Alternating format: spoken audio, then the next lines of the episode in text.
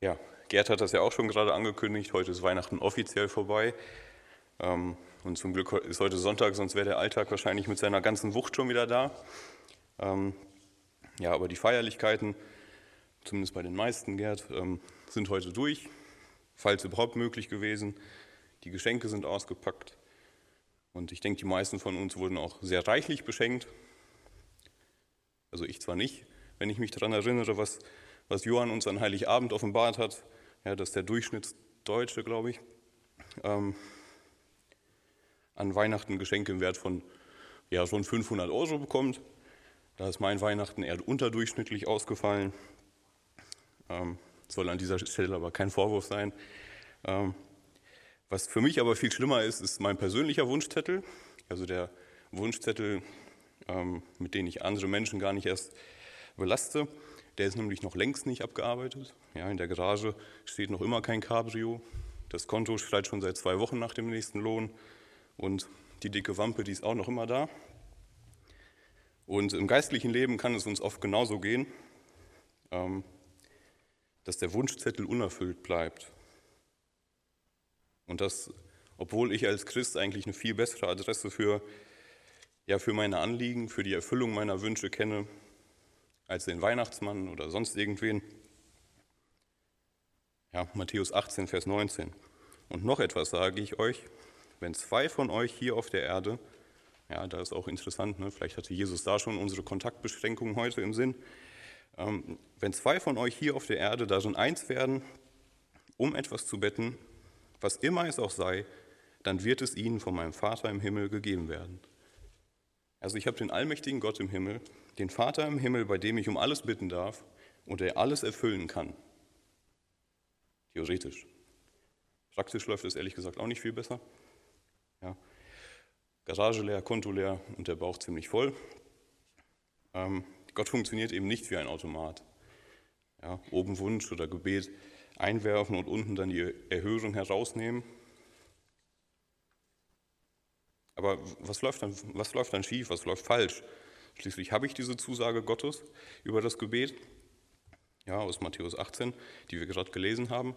Und dies auch garantiert nicht alleine, ja, davon gibt es noch viel mehr und ein Blick in die Evangelien reicht, um das zu sehen. Ja. Wenn, ihr wenn ihr mich in meinem Namen um etwas bitten werdet, werde ich es tun. Wenn ihr in mir bleibt und meine Worte in euch bleiben, könnt ihr bitten, um was ihr wollt. Eure Bitte wird erfüllt werden. Ja, also die Zusage, die steht eindeutig. Und trotzdem bin ich nicht alleine mit dem Gefühl, Gott würde mein Gebet nicht erhören. Paulus beispielsweise betet mehrfach um die Heilung von seinen körperlichen Beschwerden und er wird nicht geheilt. Lesen wir in 2. Korinther 12. Wie kann ich jetzt aber meine Erfahrung und die von Paulus und ich bin mir sicher auch die von euch mit den Zusagen Gottes über das Gebet zusammenbringen? Und wenn ein, wenn ein Gebet nicht erhört wird, kann das zunächst wirklich an mir liegen. Ja? Es kann bestimmte Gründe haben, die mit mir zu tun haben. Ich habe dazu eine kurze Liste gefunden mit äh, Punkten, die ein Gebet beschreiben, das Gott gefällt. Ich bete mit großem Vertrauen. Also wenn ich Gott um etwas bitte, muss ich auch davon ausgehen, dass er es tun kann und tun wird. Ich bete nicht egoistisch und gemäß dem Willen Gottes. Ja, da, meine, da könnte mein Wunschzettel schon mal, schon mal hinten drüber fallen. Ich handle so, wie Gott es sich vorstellt und lasse mir von ihm immer wieder vergeben. Ich bringe meine Gebete demütig vor Gott und will mit dieser Demut nicht vor anderen Menschen angeben. Ich bete mit Ausdauer und mit Geduld. Ich bete mit anderen gemeinsam und erhalte dadurch auch die nötige Korrektur. Wenn ich diese Hinweise oder diese Punkte nicht beachte, kann es sein, dass Gott mir deshalb nicht antwortet ja, dass dann wirklich eine Antwort Gottes ausbleibt. Wenn ein Gebet also nicht erhört wird, ähm, sollte ich meine Beweggründe unter die Lupe nehmen, mein Leben vor Gott in Ordnung bringen und ja, nach seinem Willen fragen. Aber nicht immer ist es so einfach. Ja, nicht immer finde ich einen Grund, warum Gott schweigen könnte. Ja, vielleicht ist meine Beziehung zum Herrn voll in Ordnung. Ich bete ausdauernd, ich bete mit anderen zusammen Und trotzdem bekomme ich keine Antwort. Hier müssen wir uns ein paar, Dinge, ein paar Dinge klar machen. Und zwar ist das Ausbleiben einer Wunscherfüllung nicht gleichzusetzen mit dem Ausbleiben einer Antwort Gottes. Ja, vielleicht will ich diese Antwort, die Gott mir gerade gibt, nicht hören, nicht wirklich hören und überhöre sie. Manchmal denke ich, die beste Lösung zu kennen und bete dann dementsprechend. Ja, doch Gott hat einen viel besseren Plan, weil er einfach viel, einen viel größeren Überblick über mein Leben und über die gesamte Welt hat. Er ist immer noch der Schöpfer und ich sein Geschöpf. Daher kann, kann eine Wendung in meinem Leben die beste Lösung sein, auch wenn ich das nicht so sehe. Ich kann Gott trotzdem vertrauen, dass er es gut mit mir meint. Deshalb kann ich auch darauf vertrauen, dass seine Art, mein Leben zu gestalten, das Beste für mich ist, selbst wenn das Leid beinhaltet. Der nächste Punkt ist, dass die Zeit, die ich für die richtige halte, manchmal nicht die Zeit ist, die Gott für die richtige hält. Auch hier wird wieder deutlich, dass Gott in seiner Allwissenheit einfach einen unendlich großen Vorsprung an Wissen hat und ja deshalb die Dinge einfach anders sieht. Das sind dann die Zeiten, in denen Gott nicht zu handeln scheint und sich eher verborgen hält und zurückzieht. Und diese, diese Zeiten, in denen Gott sich zurückhält, die sind auch völlig normal. Ja, es ist einfach noch nicht seine Zeit. Daher kann es auch mal gut sein, Gott seine Zeit zu lassen. Schließlich hätte Gott auch Jesus schon einige Zeit früher kommen lassen können oder früher senden können. Und die Juden, die beteten auch schon lange Zeit für das Kommen des Messias.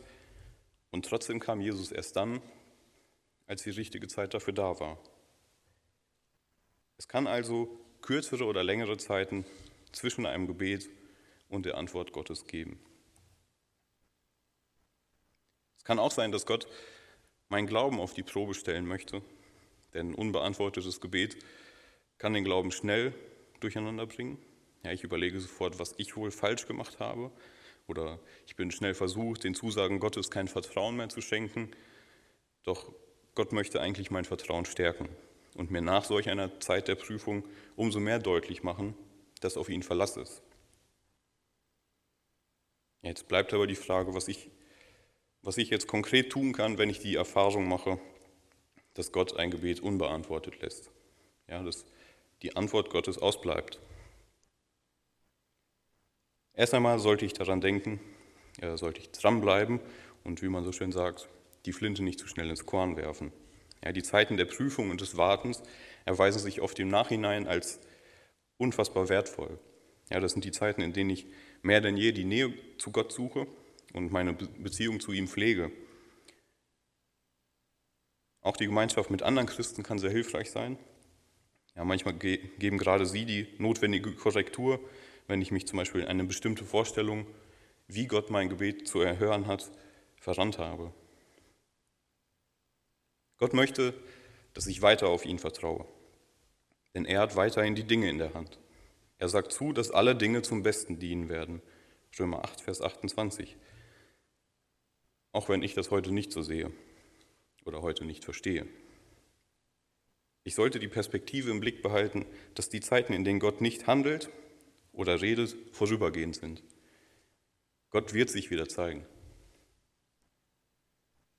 Diese Punkte können helfen, ähm, so eine geistliche Durststrecke zu überwinden, ja, solange ein Gebet auf Antwort wartet.